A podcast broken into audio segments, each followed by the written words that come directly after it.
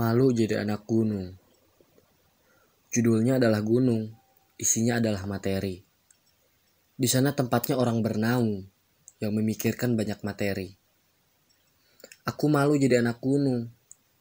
Bukan karena aku tak suka, tapi lihatlah mereka. Gunung bukanlah lagi alam, melainkan hanyalah jalan yang terlalu dalam. Singkat dalam jalan pulang, samit hingga matahari bersinar terang. Mereka berbekal beralas teori mendalam, sampai lupa praktek dan tenggelam. Mereka lupa, perjalanan mereka sangatlah dalam. Yang diingat hanyalah berjalan sampai tujuan sebelum larut malam. Aku malu jadi anak gunung, bukan karena aku tak suka, tapi lihatlah mereka. Mereka berdiri di atas sepatu beruang, hingga mereka lupa sepatu pun hanya menginjak tanah bukan uang. Mereka berlindung dari dingin sang rawa, menggunakan mantel tebal bermodal harta. Hingga mereka lupa, kebersamaan adalah kehangatan terdalam yang sangatlah sederhana. Membawa makanan kaleng, sampai mereka lupa, di jalan terdalam banyak sekali plastik, aluminium, korek api, gas isi ulang, bahkan kaleng tak terurai. Mereka lupa bencana ini mereka yang buat.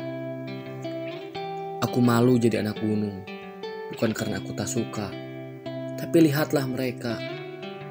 Aku suka sekali mendaki gunung, tapi jangan panggil aku anak gunung. Mengapa? Karena aku malu disebut anak gunung. Karena aku tidak melakukan yang banyak orang gunung lakukan. Maka jangan panggil aku anak gunung. Aku malu Temanku pernah berkata, bawalah temanmu ke gunung agar kamu tahu bagaimana sifat asli temanmu. Aku tahu dia bicara seperti itu agar ia diperhatikan bahwa dia adalah anak gunung.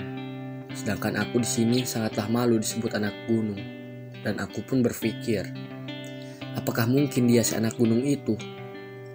Dan apakah mungkin ia lupa saat ia bicara seperti itu, ia pun lupa bahwa ia pernah naik gunung bersama saya dan saya lihat sifat aslinya dia. Aku tak mengerti mengapa dia dengan penuh percaya diri mengatakan, "Bawalah temanmu ke gunung agar bla bla bla bla bla."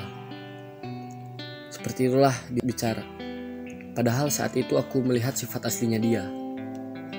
Ah, sudahlah. Banyak orang berpendapat bahwa gunung ialah jalan menuju akhir dari hidup. Namun kini semuanya telah berbalik, di mana kita sebagai anak gunung memanggilnya sebagai rumah rimba dan menjadikannya rumah kedua setelah rumah pertama yang kami sering sebut sebagai tempatnya keluarga. Kami pula menjadikan teman sependakian seperti itu pula, menganggapnya sebagai keluarga kedua setelah yang utama. Tapi di dalam keluarga kedua, kami memanggilnya sebagai teman yang tak pernah meninggalkan, baik kebaikan maupun keburukan. Banyak orang menganggap gunung sebagai rumah kedua, tapi dalam realita mereka memperlakukan gunung sebagai tempat canda, tawa, dan sukaria. Mereka tak sepenuhnya mengerti kata gunung. Yang mereka tahu hanyalah tempat berkumpulnya saudara jauh dari lain rawa. Mereka menganggapnya sebagai hiburan belaka yang tak bernyawa. Setiap gunung memiliki nama dan sejarahnya masing-masing. Meski tak kita ketahui asal muasal dan sejarah gunung, kami tetap memanggilnya rumah kedua. Tanpa mereka sadari, alam kini telah sakit, jeritnya yang menyentuh langit, membuat kita takut semakin rumit. Seperti yang kita ketahui, bahwa tak banyak anak gunung memiliki badan besar dan berisi.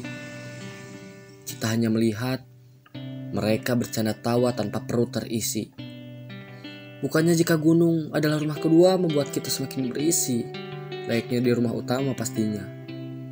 Itu dikarenakan mereka hanya mengenal teori dan hanya belajar dari katanya dan katanya. Mereka tak sepenuhnya mengerti apa itu gunung. Gunung adalah tempatnya kita bersemayan, menikmati kayaknya dunia sang pencipta. Tempat kita merasakan hidup sederhana tanpa tanda tanya Jadikanlah gunung seperti yang kalian ucapkan, bahwa gunung adalah rumah kedua bagi kalian, Perlakukan gunung dan alam tidak sekedar hanya dari ucapan, tapi juga dalam pekerjaan. Alam berbicara, jangan lawan kami atau kalian jadi sarapan kami. Dan jagalah kami, maka takkan kami biarkan kalian semi.